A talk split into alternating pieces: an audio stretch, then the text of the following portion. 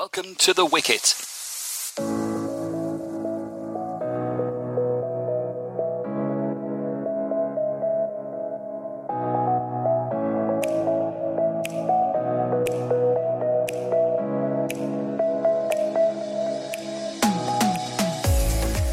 Hello and welcome to uh, your usual serving of cricket chat from Arab News here at The Wicket.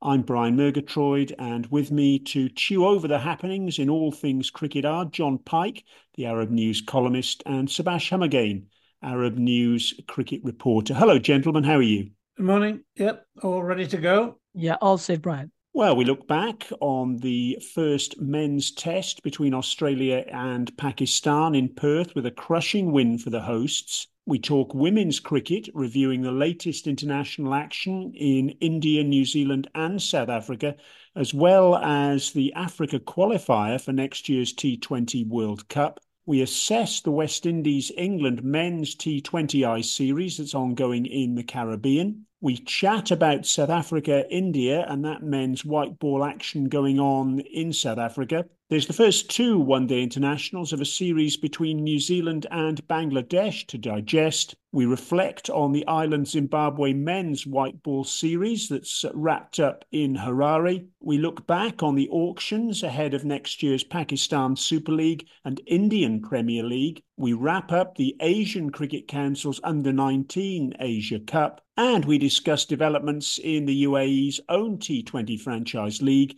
the ILT20. So, as ever, lots here to get our teeth into. So, here goes. Let's start with Australia against Pakistan. And I think, as most people predicted, the first test in Perth went emphatically in favour of the hosts. They won by 360 runs with a day to spare. David Warner answered his critics with a tone setting 164 on day one. Mitchell Marsh was player of the match for innings of 90 and 63, plus the wicket of Babar Azam.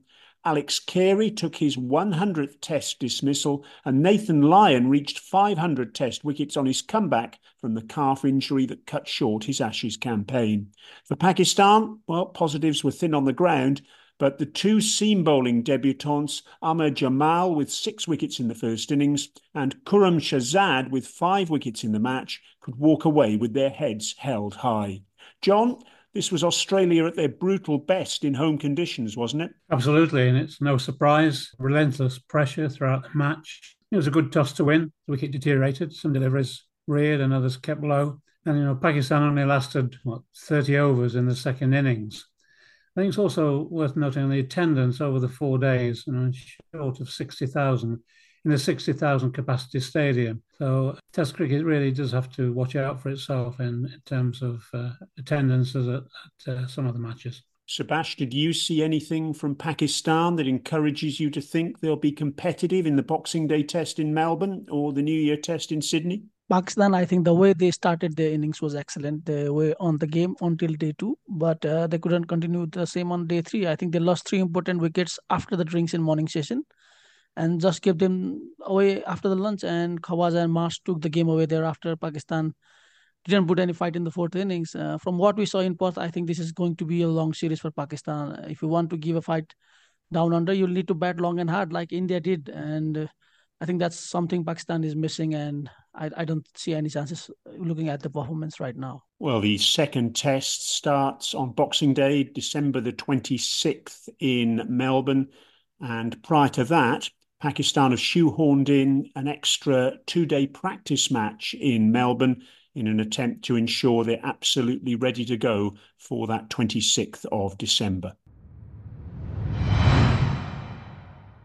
Let's talk women's cricket now, and let's start with the India England Test match in Mumbai. And what a comprehensive win for India, humbling the visitors by 347 runs in three days.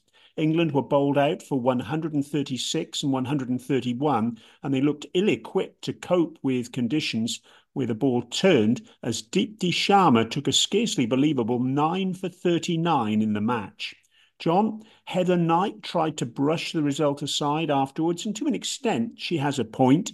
There wasn't much preparation time for his side. They don't play a lot of red ball cricket. Conditions were not what England are used to. And the team won the T20I series, which, with the T20 World Cup next year had to be a priority. All the same, wasn't great from an England perspective, was it? No, it's very disappointing. England's frailties against spin had been trailed, but this was pretty much a disaster. I mean, neither side had played much red ball cricket. It seemed that India adapted much better, admitted in local conditions, after they'd played some below par T20 cricket. And it must put them in very good heart for the upcoming test against Australia, which is the first one in India, I think, since 1983 84. Yes, it's been a long time coming, but I just wonder, Subas, could this result and India's success actually be a serious shot in the arm for women's Test cricket? After all, India is the game's most influential board, so if they suddenly start to want more tests, then that has to be good for the format, doesn't it? Yeah, Brian, it's good for the format and whole of women's game. Actually, there were numbers in attendance for the game too. Uh, WPL seems to have brought some limelight into women's game in India, which was missing for a long time. And it is only better if they get more games, especially in the longer formats. Like uh, Heather Knight mentioned, I think uh, there has been very less red ball cricket in women's game. And if India wants to play, I think there will be boards crowding around wanting to play them. And the more the matches, the merrier. Next up, there's another test match for India, this time against Australia, starting on December the 22nd. In New Zealand, the hosts secured a measure of revenge for the T20I series loss by exacting a 2 1 series win over visitors Pakistan in the all important ODI series. But after New Zealand's comfortable win in match one of the series, which we covered in the previous podcast, matches two and three were thrillers. New Zealand won the second game by one wicket, with the last pair adding 13 to scrape over the line before match three saw a tie settled in a super over with a Pakistan win. That success in the final game of the tour has pushed Pakistan up to second in the ICC Women's Championship table, with the top six sides qualifying for the One Day International Cricket World Cup.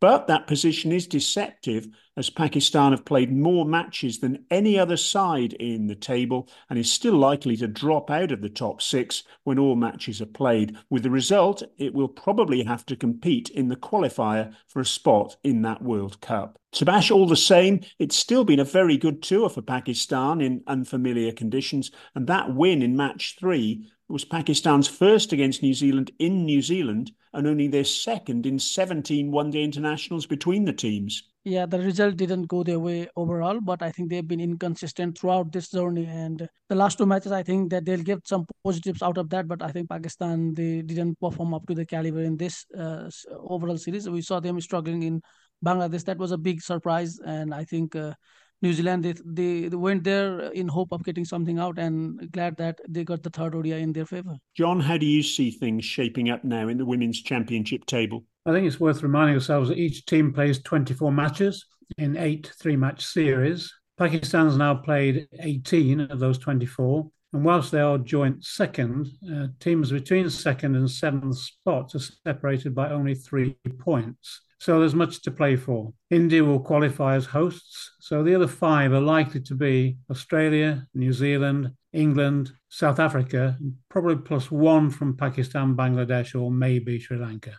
In South Africa, as we record this podcast on Wednesday, December the 20th, the hosts are playing Bangladesh in Potchefstroom in the second One Day International of their three match series, and it follows a stunning 119 run win for Bangladesh in the first match in East London. Subas, that win for Bangladesh in the opening match of the series just underlines the progress they continue to make, doesn't it?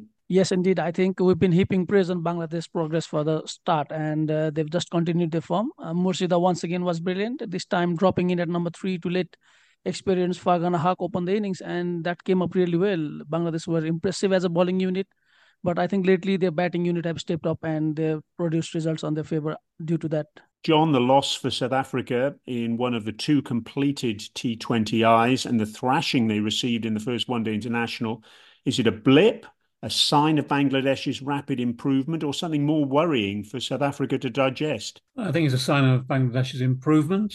Uh, if they continue this way, then it will be the first series win in South Africa. I think, as Subas mentioned, the disciplined bowling unit. I think South Africa have been below, below par, and should they lose this next match, then I think it would be worrying. And uh, on top of that, they have to go away to Australia and India. The Africa Women's T20 World Cup qualifier wrapped up in Entebbe, Uganda on Sunday, December the 17th, with Zimbabwe beating Uganda by six wickets to secure the title. But of greater importance was that both sides sealed their spots in the global qualifier that's set to take place in the UAE next year. It was an eight team event in Uganda, with the other teams taking part being Tanzania, Botswana, Kenya, Namibia, Rwanda, and Nigeria. And the final produced a special moment with Zimbabwe off spinner Precious Marange taking a hat trick as part of a stunning set of figures of five for seven. Zimbabwe and Uganda will go forward to join Ireland, the Netherlands, Scotland, Sri Lanka, Thailand, the UAE, the USA, and Vanuatu in the global qualifier, with two of the 10 teams in action earning spots in the main event in Bangladesh, alongside the hosts plus Australia, England, India, New Zealand, the West Indies, Pakistan, and South Africa. Subas, you've sung the praises of Uganda's women before on this podcast, and this, I guess, is an illustration of the progress they're making. Uganda, I think they're getting rewards for their investment into the game. Also, a lesson to others that if you give time, it will certainly give results. Uganda have really most uh, made most out of Africa's rise in cricket. They are constantly playing matches around, and that has helped them elevate the game they were unbeaten until the finals, and I think they gave Zimbabwe a run for their money looking at the quality of squads. They played in home soil, which was a bit of an advantage, but uh, now that global qualifiers is around, I think they'll test themselves in new conditions against new teams, and I think uh, this is a good thing for overall African cricket itself. John, the makeup of that global qualifier now confirmed, and I think everyone would expect Sri Lanka, who, let's not forget, won a series against England in England in September to be one of the two sides to go through. That makes it a really uh, cutthroat process to see which side will take the other spot. Who do you have faith in to take that spot? And isn't it a sign, perhaps, that the next edition of the T20 World Cup should be expanded to take in more of these teams? It's certainly a very competitive scenario. In terms of rankings for those teams, Zimbabwe, Thailand, Scotland, the UAE are locked into you know, positions 11 and 15 on the rankings. And yes, I agree, it would be good to see more of them playing at the top table, getting more exposure and, uh, and improving along the way. Let's look back now on matches two, three, and four of the West Indies England men's T20I series. The West Indies won the first match, which we spoke about in our previous podcast, before taking a 2 0 lead in the five game series with a 10 run win in match two. Brandon King made 82 not out from 52 balls, and captain Rovman Powell at 28 ball 50 as the home side made 176 for seven, and England fell those 10 runs short despite Sam Curran's fighting 50. But then England started the uh, fight back. In match three, they rallied in an incredible run chase as Phil Salt made an unbeaten 109 from 56 balls, while Harry Brook chipped in with an incredible 31 not out from just seven deliveries to see Jos uh, Buttler's side home. They uh, chased down West Indies 222 for six with seven wickets and one ball in hand. They scored 86, if you can believe that, in the last 29 balls faced to win the match. And in match four, England went even further. They scored 267 in just those 20 overs, including another 100 from Phil Salt to level the series up at two apiece. John, there's been an increasing amount of pressure on England white ball coach Matthew Mott with England's recent white ball form. How justified is it? And has Phil Salt helped to save his job? Well, there'll be a lot of relief after the third match and even more after the fourth match. I think um, there are signs of England settling down. Um, it takes a while for a new coach to come in. Uh, it also there's also been quite a bit of churn in the team, and it's good to see the smile back on uh, on Buttler's face. So I think they've turned the corner. I was never disheartened or dispirited, um, but I think um, I think they've shown that there's far too much talent in the team for them to not succeed. Subas, the West Indies have Rovman Powell as captain, Sherfane Rutherford, Andre Russell, Jason Holder. It's a really strong middle order. The batting looks in good order, in fact. But how content are you with their bowling going into next year's ICC T20 World Cup, given the thrashings they've taken in matches three and four? West Indies for me looks like an unpredictable team at the moment. I think on the day they can take on any side. Their batting lineup is lengthy and had some serious firepower too. The order is sorted there. But with bowling, I think they have far too many options, and this may be a problem. They lack proper leader in the bowling attack for me. Akeal Hosein, I think, is a sort of spinner with Gudakesh Motie having had his impressive CPL campaign. But in pace, I think uh, they have too many options um, Alzarri, Forde, Oshane fighting for the spot. Uh, Holder, Russell, and Mayers, I think they can cover, but still they struggle in the death overs, and that we've seen in England tour as well. Let's chat now about India against South Africa. And it appears that South Africa, in winning the second men's T20I against India, have grabbed the Tiger's tail, as India have reacted with two stunning performances. First, to level up the three match T20I series Remember, the first match was washed out, and then inflict a thrashing on the hosts in the first one day international of the tour.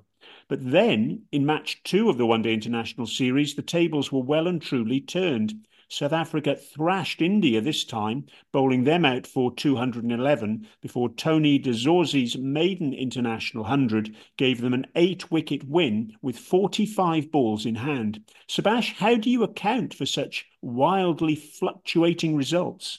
I think experimentation on the side uh, has brought India to this. Uh, they announced multi-format squads with lots of changes in between, and even from game one to game two, I think there were changes in batting order and personnel as well. Uh, Sai Sudarshan looks to have grasped the opportunity with both hands, but in the middle, it uh, didn't fare out well.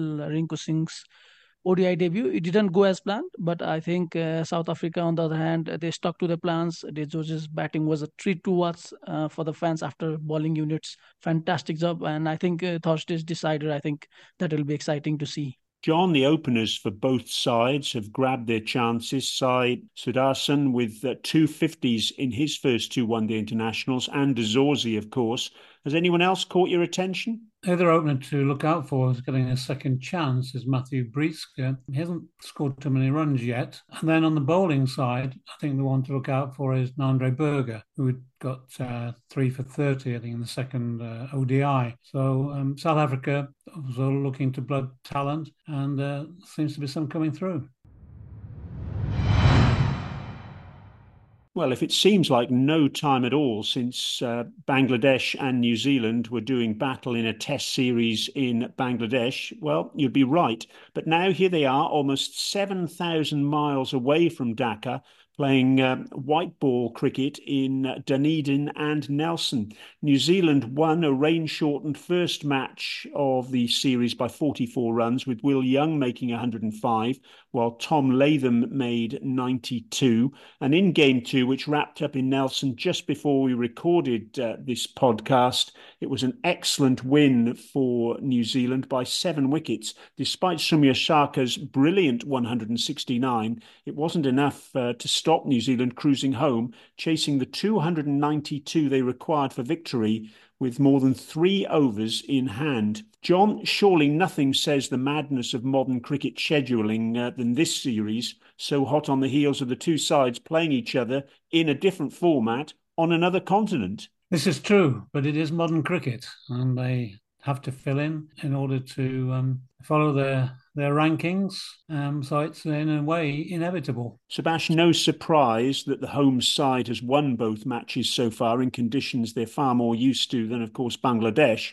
And the ease with which New Zealand chased down that target in match two really shows that these days 300 is very much a pass score. Yeah, New Zealand have won the match, but I think Bangladesh gave them a good fight. Uh, Soumya Sarkar stood tall and scored big, but I think New Zealand are too good in the back backyard, some good partnership in between, and they were home without any hiccups. Uh, Young and Nicholls, both of them missed out on three figures, but uh, good thing is they're on course for a 3 0 win, and that matters more. I think uh, New Zealand at home, I think they're just a team to beat.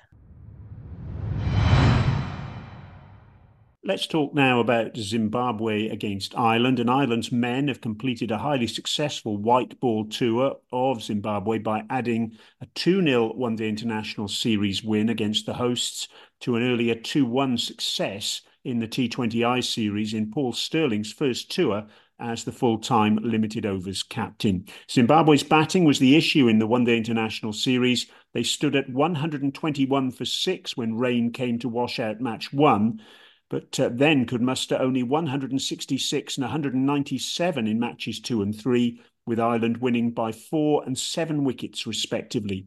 Subas, there were new faces in the Zimbabwe lineup, but after failing to reach both the Cricket World Cup and the T20 World Cup, and now this disastrous white ball campaign against Ireland, how deep is the hole Zimbabwe now found themselves in? And is there a way out of it, at least in the short term? Well, the pen doesn't look to go away from Zimbabwe at the moment. Raza's captaincy hasn't worked for them looking at the results, but I think they have to, have to perform as a batting unit, they've failed in that. If you are not putting big scores in your home turf, I think that is a problem. And uh, they've changed personnel in between. There's quality in the lineup that we can see, but uh, they're just going through a rough phase against Ireland. I think uh, Ireland uh, stuck to their plans, got the results, but Zimbabwe they were not, they were they couldn't uh, perform at their best. And to have that performance in front of the home fans, I think that adds up to the pressure. All eyes will be in the Sri Lanka tour next month uh, in a very different condition, and hopefully they'll have something out from there. John, what a great tour for Ireland. Andrew Balbirnie's now back in the ranks and making runs.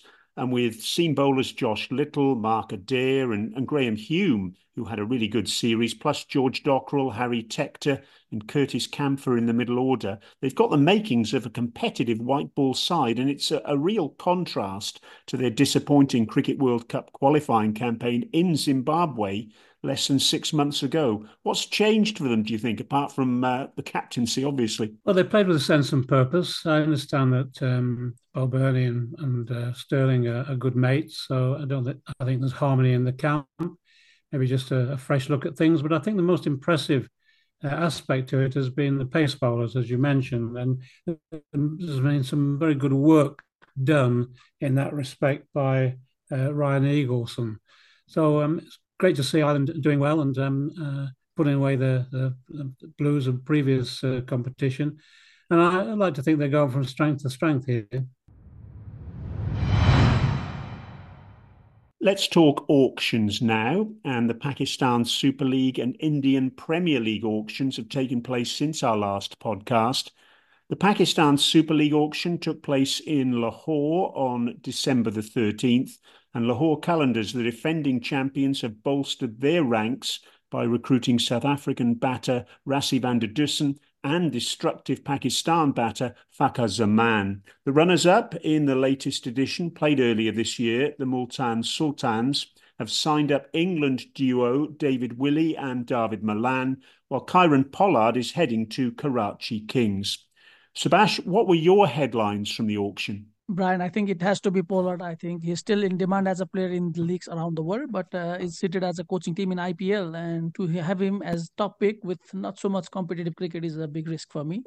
Also, so, Noor Ahmad getting picked by Zalmi, uh, prospect of Reeza Hendricks and Dawid Malan opening for Multan is an exciting thing to see. Uh, Lao, they have strengthened their batting unit with Fakhar and Rassie in the team. And I think something that went unlooked is Naseem Shah will be playing with his younger brothers, Hunain Shah and Shah in Islamabad. And Naseem straight away denied that uh, they were there because of him, but their hard work. John, there's a huge amount of overseas talent in the PSL now. Where do you think it sits in the grand scheme of things, the tournament? Obviously, the IPL is uh, the number one T20 franchise tournament, but surely the PSL now has a legitimate claim to be second in the pecking order ahead of the Big Bash in Australia and the Caribbean Premier League, with new leagues like the SA20 and the UAE's own ILT20 still trying to establish their credibility. Is the PSL number two for you now? I think it depends on what criteria you use. You've got a choice out of player salary, revenue, digital rights, um, ownership type, market valuation, prize money, player status, geographical distribution of the players. Obviously, none of them uh, match IPL. I, I don't think there's that much between PSL and, and BBL at, at this stage. The Indian Premier League auction took place for the first time away from India in Dubai on Tuesday, December the 19th, and there was a massive amount of spending from the franchises. By my reckoning, there were at least seven dollar millionaires created, with Pat Cummins going to Sunrisers Hyderabad and Mitchell Starc heading to the Kolkata Knight Riders they were the two players who topped 2 million US dollars in uh, auction fees. In fact, Starc's price almost went to 3 million. On top of that, New Zealander Daryl Mitchell went for 1.7 million to Chennai. West Indies fast bowler Alzarri Joseph cost Royal Challengers Bangalore 1.4 million. Young Australia fast bowler Spencer Johnson headed to the Gujarat Titans off the back of a $1.2 million fee. And there were young India players as well. Harshal Patel, who cost Punjab Kings $1.4 million, and Sameer Rizvi, who went to Chennai for an eye watering $1.12 million. John, what did you make of it? And were you surprised at any players not signed, such as Steve Smith or, or Josh Inglis? I think you've um, hit the nail on the head by uh, mentioning quick bowlers, because that seemed to be where the, uh, the focus was in this mini auction either fast bowlers or young Indian talent. So um, uh, both Cummins uh, and Starc were able to command uh, very high fees. Their um, sort of partner in crime, Josh Hazlewood, uh, you would have thought would um, would get a look in, but uh, I think for personal reasons, uh, not being available the first part of the tournament probably counted against him. I'm not surprised. Steve Smith's not in there. I mean, his T20 record um, isn't as late, hasn't been that that good. Subas, which teams, in your opinion, had good auctions and which ones, if any, fell short? I think Sunrisers Hyderabad and Chennai Super Kings had a very good auction, especially after acquisition of eight for that amount and getting Pat Cummins. I think uh, that's a big win. Uh, it's a pity that only four overseas players will be playing, and Daniel Vettori is going to be having a severe selection headache there. Uh, Chennai, on the other hand, got Rachin for just 1.8 crores, and Gujarat sniping uh, Azmat Omarzai for his brace price. I think that's daylight robbery there. On the other hand, KKR, I think they got Starc and still they are one bowler short as we spoke in earlier podcast they wanted one or two pace bowlers and ran out of funds after raining money over Starc rcb went on the same line and ended up paying massive 11 crores on alzarri uh, i think the motto of this auction was if you're pace you're getting paid Yes, it seems that way, doesn't it? And we've got that tournament to look forward to as a build up to the T20 World Cup that comes up in the middle of the year. Let's chat now about the Asian Cricket Council Under 19 Asia Cup, which wrapped up in Dubai on Sunday, the 17th of December, with a final I think no one was expecting, as Bangladesh beat the UAE by 195 runs to secure their first title in the tournament's history. A history that goes back to 1989, although uh, the tournament has only been played regularly since 2003. A reminder that the tournament involved eight teams, six of which are off to South Africa for next year's ICC Cricket World Cup, while the UAE and Japan, who were the surprise package as uh, qualifiers in the first place, they're the ones to miss that tournament in Southern Africa in January and February of next year. John, the semi finals saw Bangladesh defeat India and the UAE overcome Pakistan. So it wasn't quite the, the dream final the organisers might have been hoping for, but it was still a terrific tournament, wasn't it? And what a great performance by Bangladesh. Yes, for both India and Pakistan to be defeated in semis was quite extraordinary. I think it does indicate there's some seriously good talent at this level. Terrific performance by Bangladesh, and especially by, by their opener Shibli, who swept the UAE away on the day. Subas, what about the UAE? They beat Sri Lanka in the group stages and Pakistan in the semi finals before perhaps the occasion got to them a little in the final. But it still must be so encouraging for them. And what a shame they're not going to be going to the uh, ICC Under 19 Cricket World Cup as they were they were beaten to the punch there by uh, Nepal. Yeah, that match itself, I think uh, UAE would be looking back at that match. I think they got denied by Deepesh Karel's magical hat trick at the end. UAE had that game on their grasp, but uh, I think their quality was in so in the under 19 Asia Cup. They gave tough fight to test teams, got some wins. I think Ayaan Afzal Khan has been real revelation for the UAE cricket. He's performing by the senior team as well, leading the under 19s really well, and there are a lot of talents for to look out for in the senior side as well. I think Aryan Sharma is one to look out. I think Dev Parasar he's still waiting for his chances And UAE cricket, I think the future is bright. Sad they will not be going to the World Cup, but I think there's a good domestic setup and tournaments in place for these youngsters to show their talents. Couple of news lines for you now from the ILT20, the UAE's own 2020 franchise tournament. The first is that the event has secured List A status for this second edition, which means that the runs scored and the wickets taken will count in players' official T20 records. That wasn't the case in the first edition.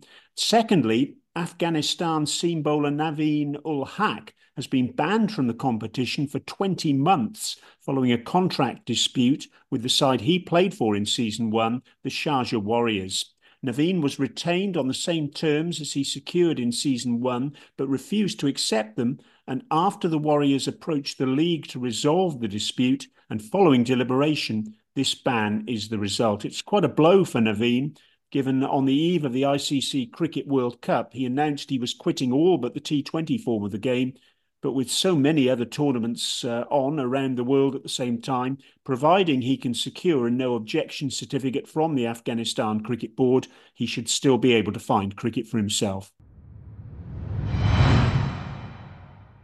Let's look ahead now to what the next week has in store. Finally, as we always do, what are your plans for this week, cricket wise, uh, gentlemen? And what are you looking forward to? Subas, first of all? Uh, it's going to be the PM Cup Women's Tournament for me here in Nepal. Uh, top eight teams of Nepal are playing, so I'll be busy on that one. Great news there that uh, there's such a, a, significant tournament for uh, women in uh, Nepal. Jon, what about your perspective? Uh, what are you looking forward to? It's a bit of fallow time, really, so I can only look very far afield. I guess the um, the next match of the uh, Australia Pakistan series is going to be one to uh, look at to see if Pakistan can have some sort of uh, resurgence. Well, that's all to look forward to in the future. But uh, in the meantime, thanks very much for joining us here at The Wicket, our whistle stop trip around uh, the world of this wonderful sport. We'll be back soon with more cricket chat from the Gulf region, Asia, and worldwide.